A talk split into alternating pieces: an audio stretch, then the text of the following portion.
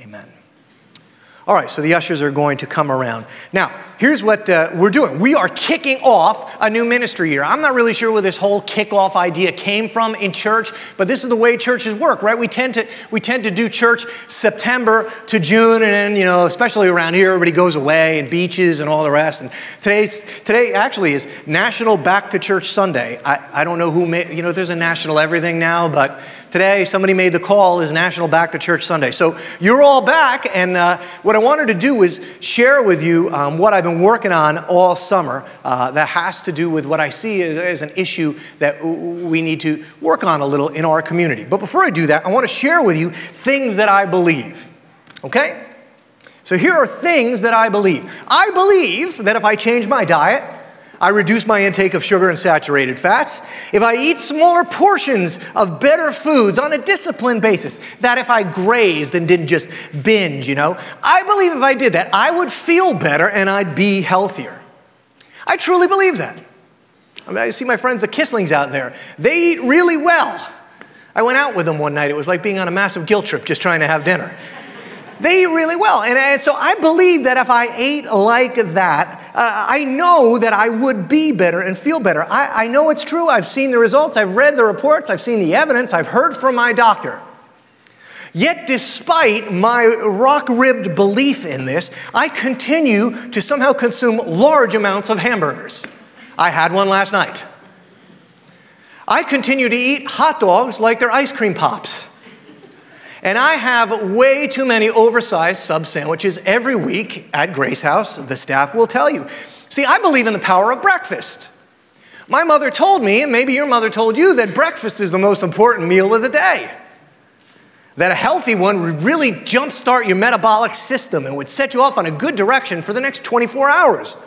I know that's true. I've experienced it and tasted that it is. When I eat my Cheerios, I feel better about myself and better about my day. Yet, in the last 30 days, I reflected on this this morning. I think I've had breakfast twice. And one of them was a Taylor ham, egg, and cheese. I'm not sure that that counted. But I believe in breakfast. I want you to know that. I'm going to give you another core conviction of mine. I believe if I put things back where I found them, you know, like maybe if I move something, if I, when I'm done with it, if I would put it right back where it was to ensure that the next time I need it, I know it'll be there. I believe that that'd be the right thing to do. I know that system works. I believe, for example, that I should put my keys on the hook as soon as I come home from church today. I believe that when I get dressed and change my clothes, I should probably put my wallet on my dresser so I know where it'll be next time. I know that that's the right thing to do. Yet, if you put a camera in my house, you would, maybe you were from another planet and you're trying to figure out what's going on down here, you would be sure that my wife's name starts with honey. I can't find my. I know it's true, but somehow I don't do it. Yeah, see, I got a lot of beliefs. I mean, let me share a couple others with you, things that I'm really certain about. I know, I know I should put the toilet seat down every time when I leave the bathroom. I know that's true. I believe I should actually put the new toilet paper on the toilet paper holder when I open it and not just leave it on the ground. I know that that is true. I believe I should put the dishes in the dishwasher and not leave them in the sink for my wife so she can clean them up after me. Here's another thing I believe I believe I should take the trash out when the thing is full and not jam some more stuff in it so that the next person that comes through has it fall on their feet. I really know that's true. I believe I shouldn't leave my clothes, you know, when I'm getting dressed or changed. I shouldn't leave my socks and my dirty underwear on the side of the bed for days at a time. I really believe in that. I should put it in the laundry. But here's the deal if you're like me, anyway, my belief, my faith, even when I'm sure of it, has almost no impact on what I actually do. Now, that's kind of funny. At least when we're talking about toilet paper and dirty socks. But if you're my wife, it's kind of irritating after 25 years. But if it's about something more serious, well, then it's something less than funny. I, came, I, I, was setting up in here for Montessori school next door uh, about a year or two ago. I might have told you this story. Uh, boy, they do, you know, shout out for Montessori School. Man, they do a great job with the kids from what I could see. And they had these kids up here. Oh, I mean, these were, these were the just most beautiful kids. And they were all up here, and I was in the back, and they were practicing. And this was just, like I said, a year ago. And they're practicing, and they're singing, and I'm standing there, and I'm getting a little emotional in the back, and I'm really getting moved by these kids. And I thought to myself, and I swear this is the God's honest truth, I thought to myself standing right there, you know what? When I have kids, I'm going to put them in this school. And then I remembered I have kids, and they're all past that age. I see, I really believe that I should spend time with my kids. Right? I really believe, I just remember that day, holy smokes, that went really fast. Like, I know I should spend more time with them in deep conversation. I know I should. I should be questioning them about their lives and what, what's going on in their hearts. I think I should spend more time training them to understand and love Jesus and to have tools so that they'll be able to follow him in a world that's going to tell them they're crazy for doing it. I think, I mean, I don't even think, I really do believe, I have faith that, that I should make sure that they know, based not just on my words, but on, on, on my actions, that I prioritize them and that I love them deeply. I believe that. Who believes that about their own kids? You're bad parents if you're not raising your hand right now, but, but, if you look at the, my life, you might easily believe that I care much more about the New York Mets than the Dallas Cowboys. Because I appear to spend much more time with them and be much more passionate about their outcomes. It's not so funny when you believe one thing and do another when it comes to your kids. See, I believe that my wife is truly a gift from God. God reached me, reached me through my wife. I, I believe she's to be loved and valued and treasured and wooed and romanced. I believe that marriage is sacred, that out of all the people in the world, that my wife should come first. I have faith I know that if I don't set aside regular time to date her and to be with her and to talk to her and look directly in her eyes and to hear what's coming from her heart, I know that without doing that, that love can grow cold. I know that. I'm sure of it. But the truth is, during different seasons in our marriage, all of that stuff that I'm certain of was not Joan's experience in our relationship. Here's something else I know. Maybe you know it too. That God is to be for me the most important thing. I mean, especially for me, all right? I'm supposed to be the pastor, that, that He's my hope in my life. I believe He loves me, that He forgives me, that He cherishes me, that the Bible says He rejoices over me with singing.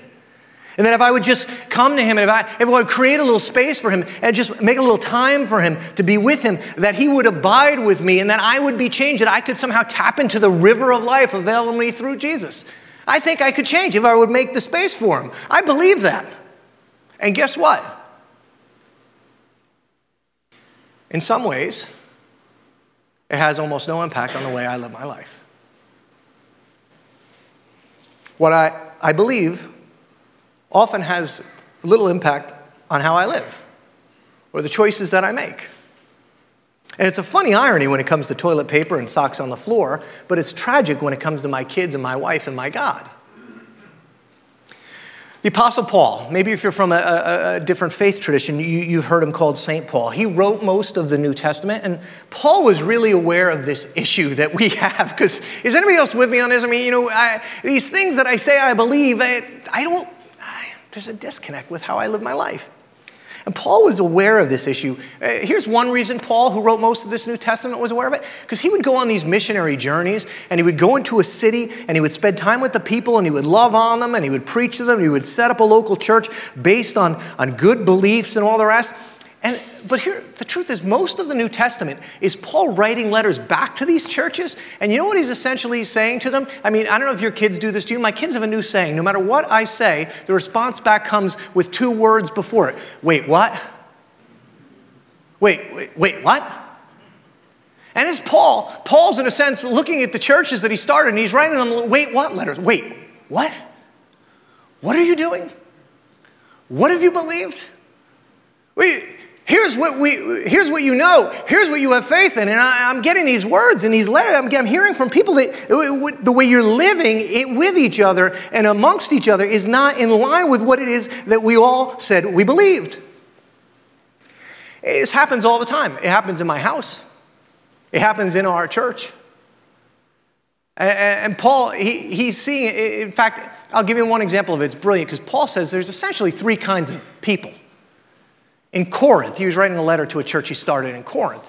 And in this first letter he writes to this church in Corinth, he says, well, let me explain, guys, there's, there's three kinds of people in the world, right? And so Paul says in chapter 2, as he discusses it, he goes, look, he goes, we have received the, haven't received the spirit of the world, but we've received the spirit which is from God and he says that we got this spirit, we understand these things freely given to us by God, and we impart this in words not taught by human wisdom, but taught by the Spirit, interpreting spiritual truths to those who are spiritual. Paul says, for those of us that have come to a faith in Christ, that believe Jesus is who he said he is, that, that have said to Christ, I, uh, Jesus, I want to follow you, I want to be one of your disciples, I want to give my life over to you I confess my sin. I ask you to come to live in and through me. He says that you pass from death to life, that, that you become a spiritual being.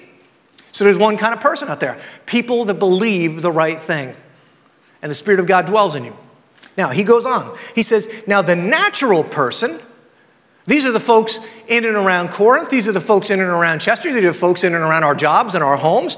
And, and uh, of course, this, there's no pride thing here. This is just, you know, uh, this is the, the, the, natural state of people. This is who I was prior to Christ breaking into my, my life. The natural person, he doesn't accept the things of the Spirit of God because for him, they're folly. You ever tried to talk to some folks about, about the things of God and they just look at you and they're like, dude, you know, you're whacked, man. Like, how could you believe that? And Paul says, because there's two kinds of people in town. He says there's people that have had their lives changed by the Spirit of God and it dwells them, and then there's natural man. And natural man looks at some of the things that spiritual man understands and gets from God and goes, You're crazy. Paul goes on, he says, It's folly to natural man. He's not able to understand these things because they're spiritually discerned.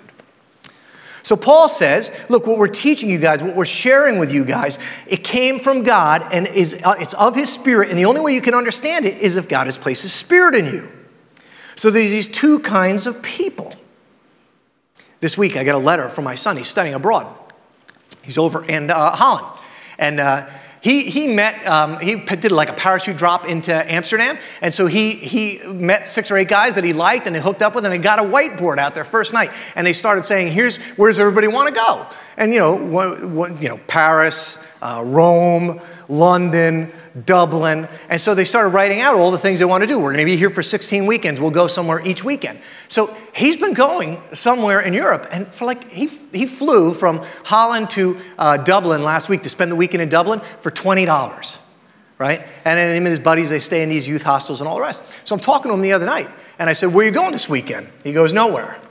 I said, You're not going anywhere. I thought you had this all laid out. He goes, Well, I did. He goes, But uh, uh, all the other guys are going to the red light district in uh, Amsterdam this weekend. And he said, Their goal is to smoke a lot of weed and do the other thing you do in the red light district as a 20 some year old kid. And uh, so I was like, Well, I'm really, I'm really proud. You know, I didn't even say anything to him about it. I was just like, Wow. So he sent me an email this week and he said, You know, Dad, I, I didn't realize until I'd been over here how differently I was raised. You know, like, how come I can look, I'm looking at that stuff and I'm going, that's not the will of God for me. And, but when I say that to other, these guys, they look at me and they're like, dude, you're whacked. Like, you realize what you could do in the red light district? Come on. And so he sent me a nice letter saying, I, essentially, what Paul was saying that, look, that, that within us, those of us that have come to a faith in Christ, there's something, there's a knowledge, there's a spiritual thing that's going on in our hearts. But then Paul says, see, there's a third kind of person. So you have a natural person, one that doesn't know God. You have a spiritual person, one that the Spirit of Christ has been planted in. But then he goes in, in the third chapter, he says this He goes, Brothers and sisters, I can't address you as people who live by the Spirit.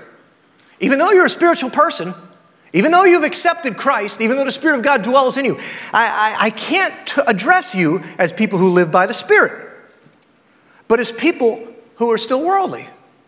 Other versions use the word that are people are still of the flesh or that are carnal here.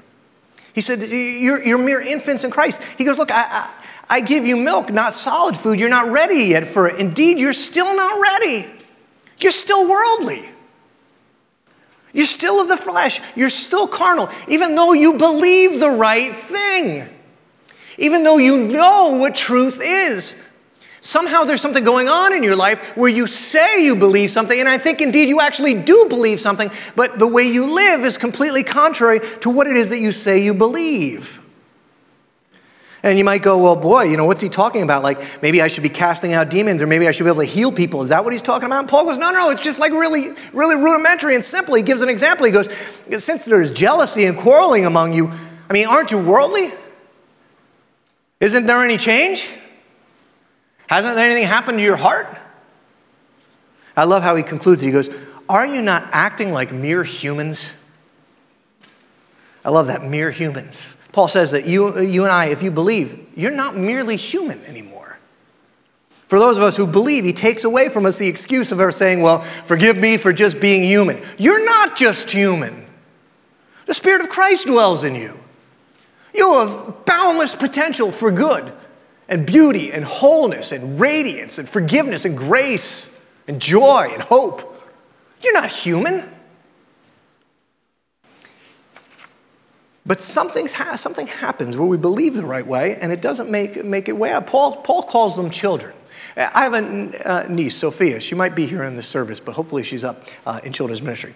So Sophia is probably now seven or eight. When she was four or five, we were all family gathering at my mother's house, and Sophia is cute little cherub, sweetheart of a little girl. And uh, I have an Uncle Ted. My uncle, he's my great Uncle Ted. Uncle Ted is uh, in, his late 70s, and uh, Uncle Ted has a really big belly.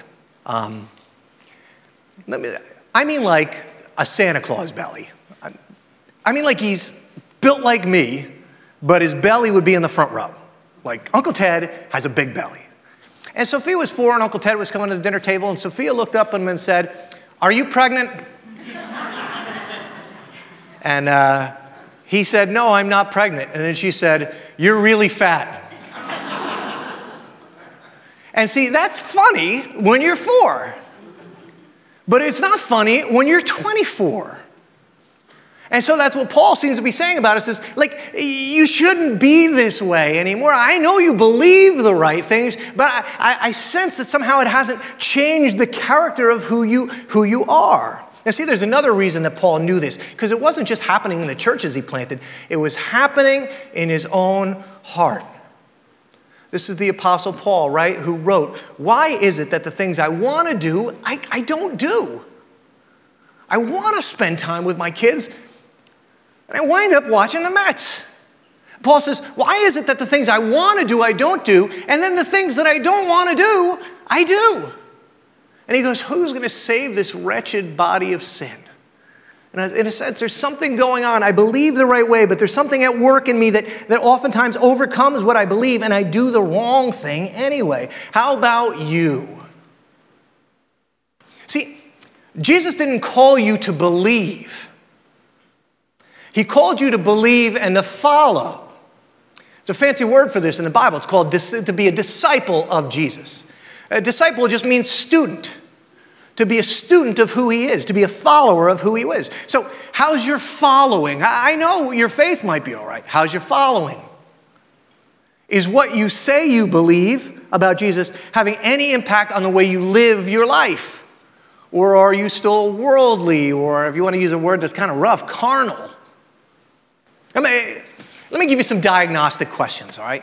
Let me ask you these, these questions, because it might do a little, um, it might be a gauge on how your soul is this morning. First question With all of the stuff that's going on in the news, crazy week in the news, right? Uh, presidential race, I mean, boy, Saturday Night Live is just going to have its hands full for the next six months with this, right?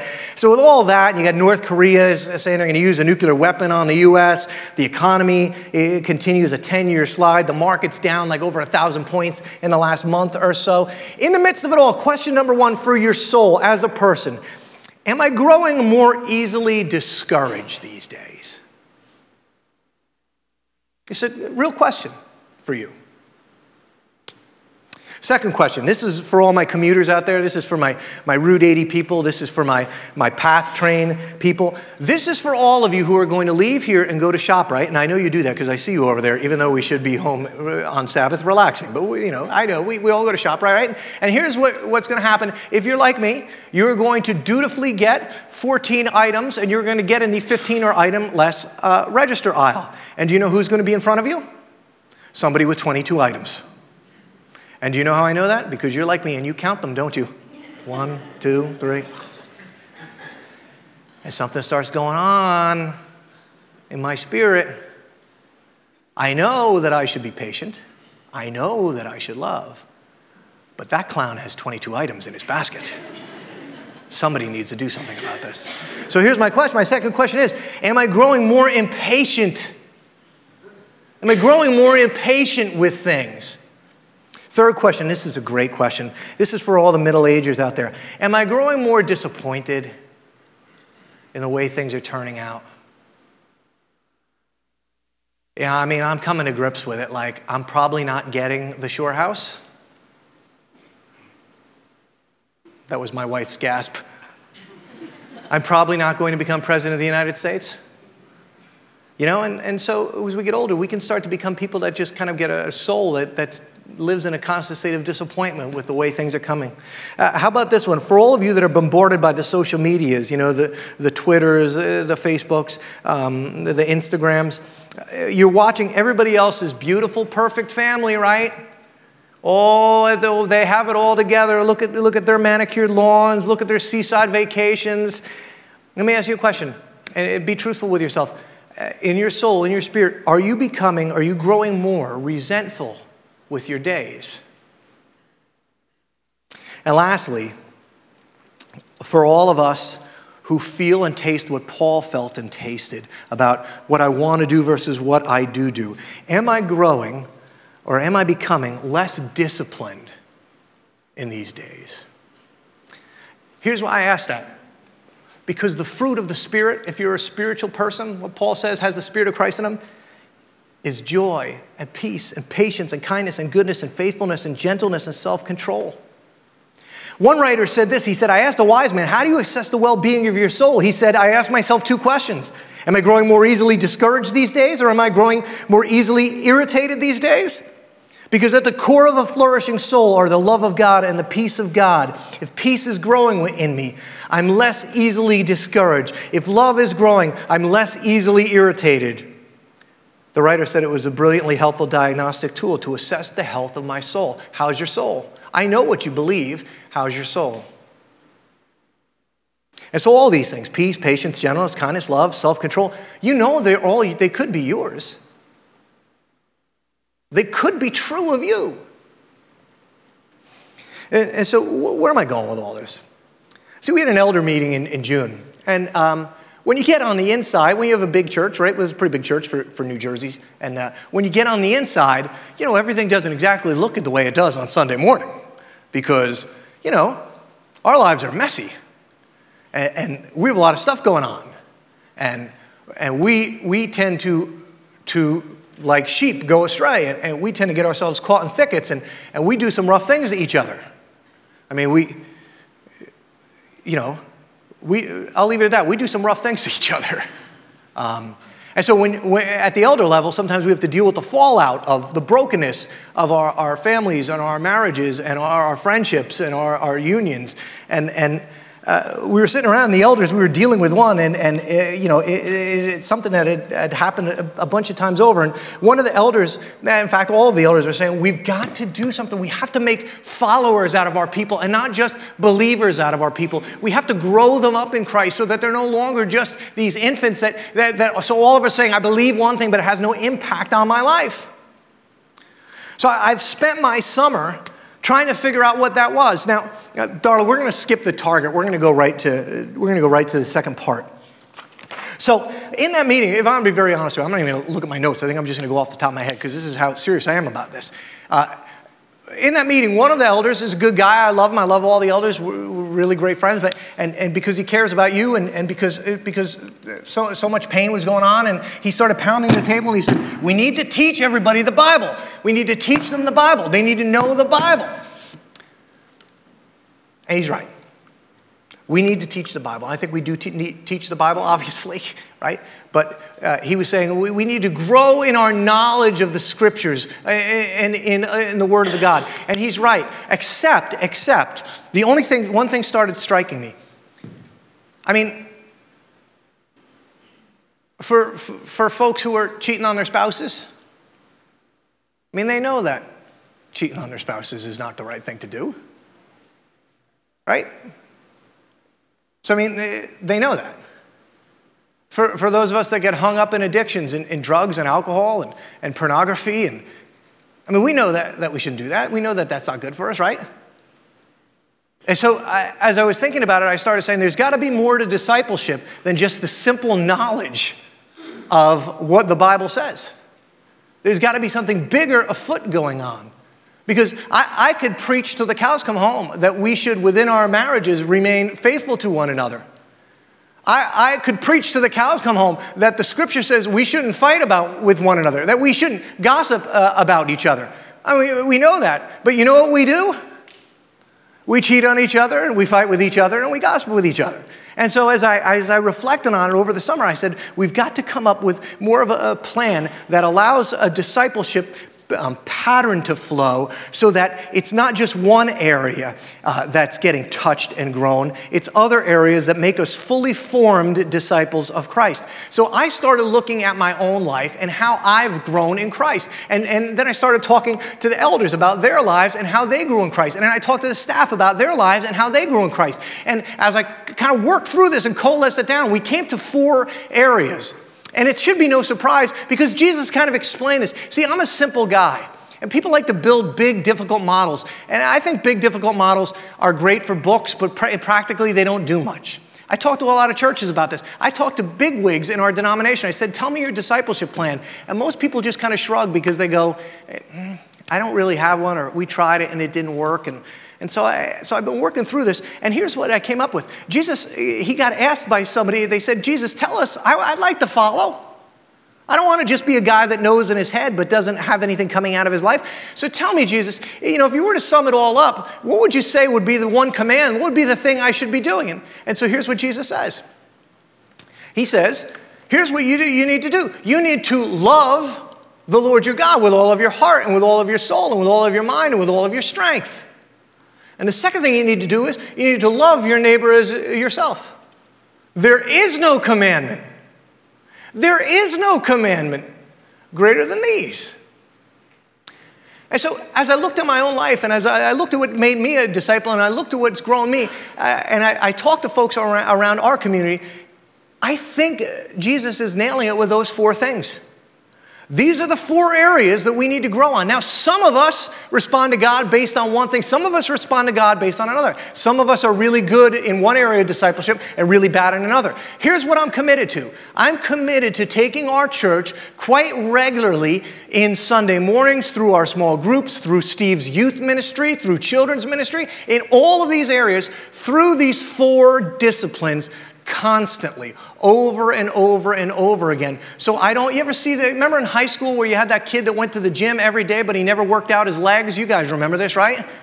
Right? And a guy'd show up and he'd be like massive up top and he had these tooth, toothpicks walking around, right? Because he just kept exercising one muscle. And this is what we tend to do with discipleship. Okay, so, here, so let's look. Uh, put the icons up there, would you, darling? Here's, here's what Jesus says He goes, You need to love because love is at the heart of this. Guys, we could love one another, if you could love your spouse, if you could love your kids, right? Everything changes. We need to love God, we need to love each other. And how do we how do we do that? With our heart and our soul and our mind and our strength. So we need to disciple our hearts, our souls, our minds, and our strength. These are the four components that will grow you into a follower of Christ. So you're not just a guy that believes the right things, but starts to experience and live out the right things. Your soul connects to God. The, the, the, the river of life flows through you. All right, so we're going to start with soul. Soul is going to be now, let me tell you, these icons are going to go on our webpage. These icons are going to go on our sermon series. These icons are going to go through the small group curriculum. Small group leaders, please join us on the pathway of discipling your people If all you ever do is study the Bible, you are missing three components of discipleship that I think are important, and I'm going to share them with you. But we're going to start with soul, and that is biblical, training people on biblical truth. The truth is, most of us need to know a little bit more about the Bible. Do you need to know every word of the Bible to be saved? Uh, you know, am I? No, you don't. Do you need to know what it says in Malachi in order to, to, to worship Jesus? No, you don't. Do you need to know some scriptures, some of the important revelations about who God is, who Jesus is, what are his characteristics, what has he come to, done, uh, to do? Yes, you do. And if you don't know some, some scriptural principles, if you don't know the truth of scripture, you are going to wind up in some funky places because you're going to be led by your heart. And your heart is going to lead you into, see, people that, people that don't know the scripture but get led purely by their heart, right? These are people that say things like, well, I, my God would never do something like that. Well, breaking news, you don't have your own personal God, there's only one God, right? And unless you have the boundaries with when, it, I, true story. I had somebody come to me once and they said, God has told me to divorce my husband and marry this other person. And I looked right at him and I said, I know that God has not told you that. Oh, how do you know that? I said, because the scriptures make it very clear that you are not to divorce your husband and marry another man. That is not the will of God for you. See, so, so we need to train folks on, the Bible says that the Word of God, that we feed our souls on the Word of God. The psalmist said, On your, on your Word I, I dwell day and night. The, the scripture says that it's alive, that it can actually pierce through your soul into your spirit. So, you need to know the scriptures. This is going to be one part, this is one kind of pillar of a good discipleship program. The church must teach its people the scriptures. We're committed to it. Now, here's the second thing, okay? Now, see, if you're a person that just believes in the heart but doesn't know the soul, that's kind of, you know, that would be like Oprah. You know what I mean? Like, I love Oprah. I think she's great. But, you know, a lot of times she comes up with stuff and you're like, well, I'm not sure that that, way, you know, because she's kind of saying this is what I think. If you read the scriptures, you will be shocked because most of what you think is not right. It's, I know, and I'll give you one quick one. My daughter's not in the room. So she, she tried out for field hockey, right, in seventh grade. Nobody say anything to Caroline about this outside, right? Promise? She doesn't watch this online. She gets enough of it at home anyway. So Caroline tries, uh oh, there's kids in here. so Caroline tries out for field hockey in seventh grade, and they cut kids, okay? Well, now she's trying out in eighth grade, and she made the team. Was a big accomplishment for her. She had never played in her life. So now she makes the team and she's in eighth grade. Or, and now she's trying out for the team. And she was very worried, you know, Dad, I'm really worried. I don't want to be the eighth grader that gets cut, and, but I think I'm going to make it, blah, blah, blah. So she comes home from tryouts this week. And I said, Kara, how did it go? Did you make the team? She's like, I am so mad. I said, You didn't make the team? She goes, No, everybody made the team. They didn't cut anybody. And I said, Well, that's great. Why are you mad? That's not fair. I said, Well, why do you care? I mean, isn't it good that the kids that aren't as good, that they made it too so they don't get their feelings hurt? No, it's not. Because it's, you know, and she, she gave me all these reasons. And I immediately thought about the story of the workers in the field in the Bible, right? Where Jesus uh, tells the tale of these workers, and some get hired and they work all day in the hot sun, and others get pulled in at the last minute, and they all get the exact same reward. Now, does that seem fair? Does that seem right? See, unless you know the Bible, you're going to miss out. So we got to. So there's a lot to tell you that we need to. We need to teach the Bible. We need to teach it well and often, and it needs to be part of everything we're doing. But here's the deal: Have you ever met somebody that knows the Bible inside and out and is the biggest jerk you've ever met? Right? It seems to happen a lot. As Scripture says, the problem is that knowledge puffs up. So if you know the Bible, if you, if you fed your soul on the Bible, but it's had no impact on your heart, it's never changed you, it's never transformed you, you've never, you've never experienced, you've never tasted God, all you've ever done is hear about Him. We need to be able to move this knowledge, the 18 inches, the longest 18 inches in the world, from your brain to your heart.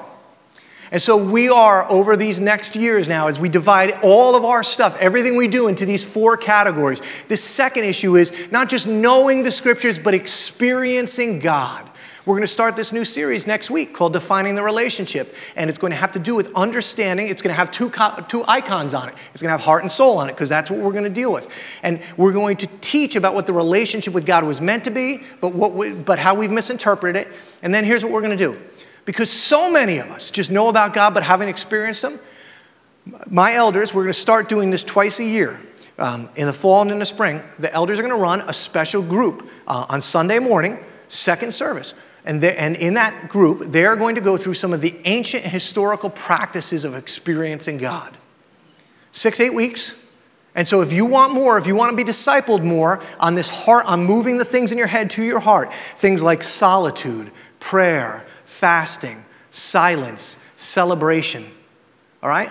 That's all, all going to be part of it, all right? If you're in a small group, if you're not in a small group, you got to get in a small group. Please go see Connie today. Please go see Connie today if you're not in a small group. You can't grow in Christ if you're not in community.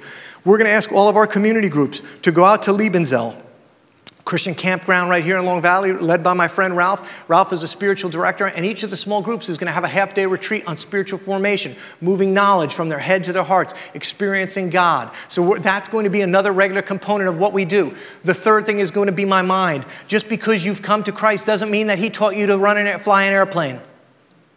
Just because you've accepted truth about Jesus, and maybe it's even touched your heart, doesn't mean you know how to love your wife or raise your kids or get out of debt. And so we're going to teach practical tools.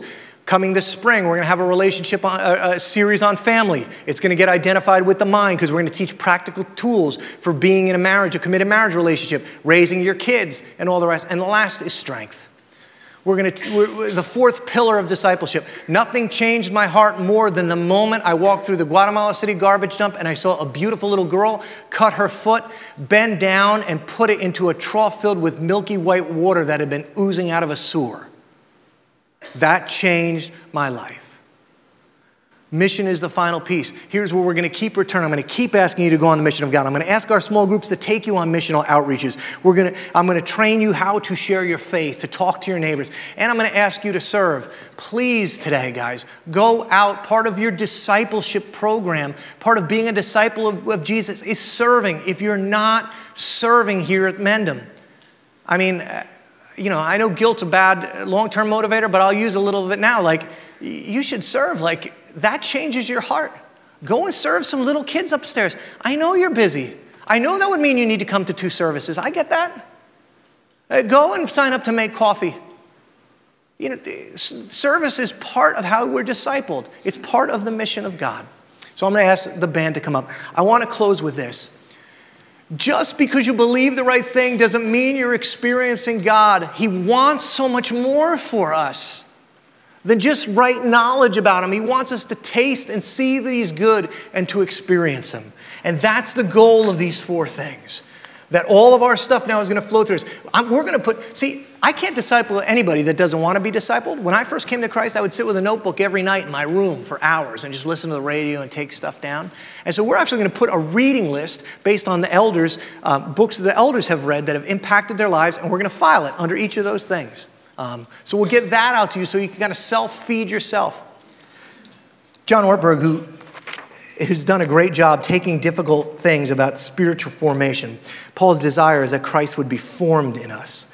He talks about a story about a woman named Mabel. I know it's Ralph's favorite story. And uh, I think this sums up what's available to you and I if we could move from simply believing to experiencing who Jesus is. This is the story. He says the state run convalescent hospital is not a pleasant place. It's a large, understaffed, and overfilled with senile, helpless, and lonely people who are waiting to die.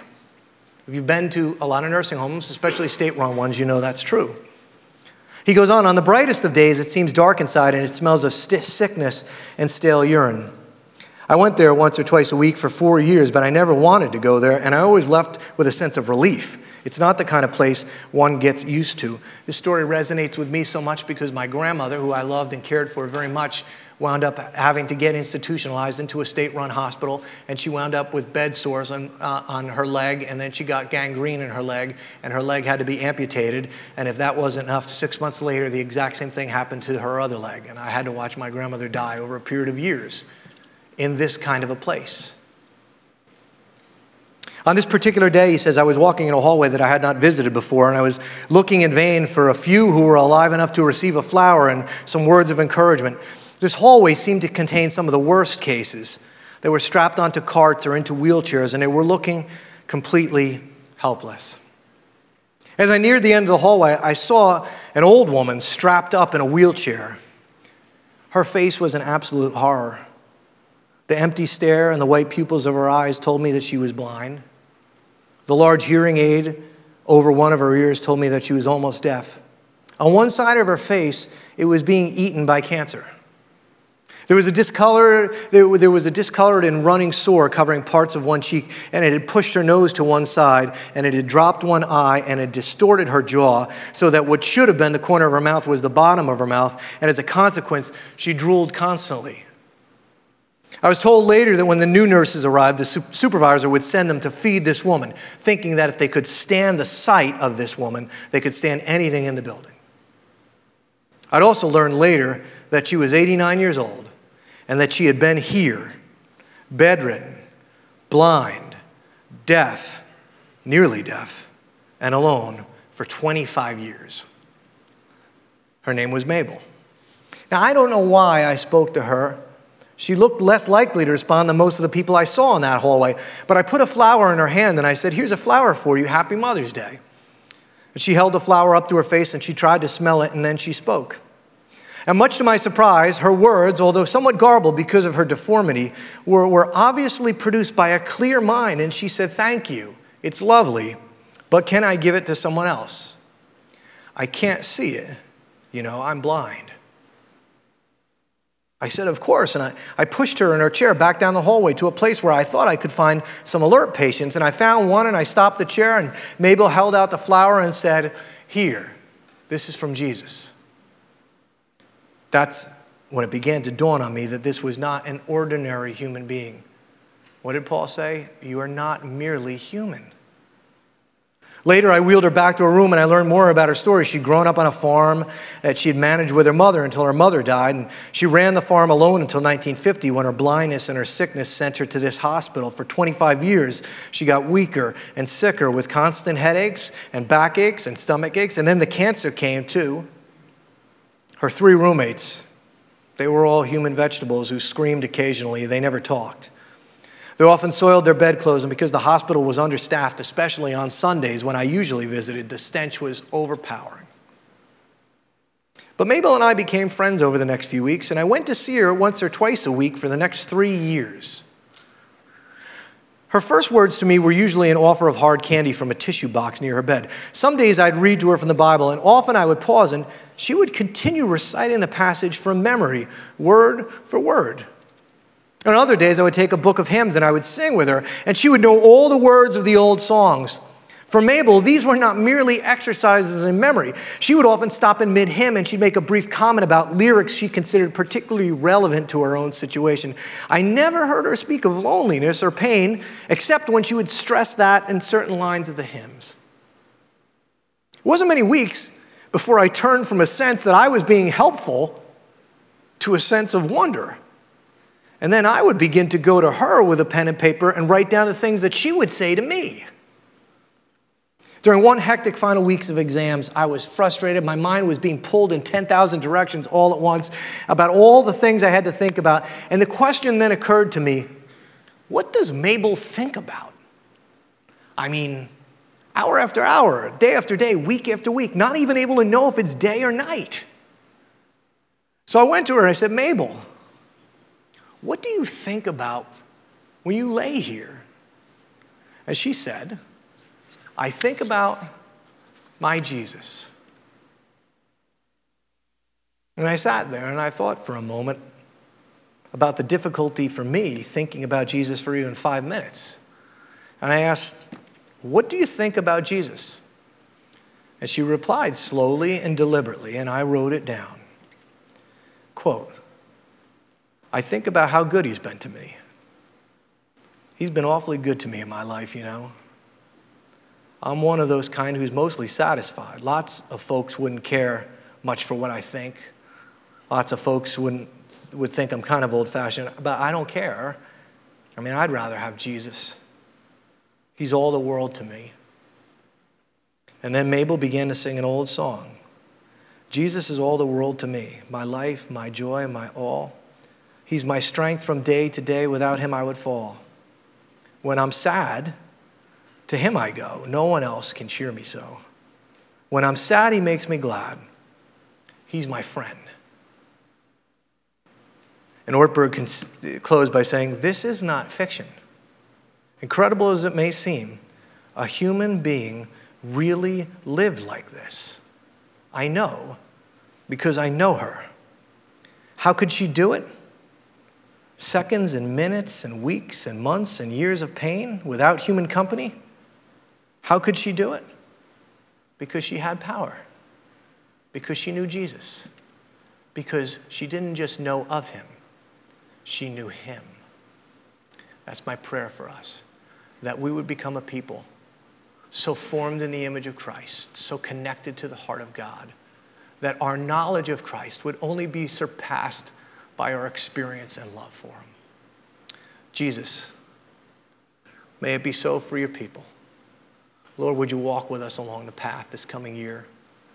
as we walk through these things? Would you show each of us, as eh, because each of us need, need, need sharpening in different areas. Eh, if, it, if it's that we need to serve, Lord, we need to use our strength, Lord, would you convict us to do that? If we don't know the scriptures, Lord, would you move in such a way that we'd understand how important that is, that we'd have a desire for that? Father, for those of us that are all mind and no heart, I pray that you, you would crack that in us, Lord.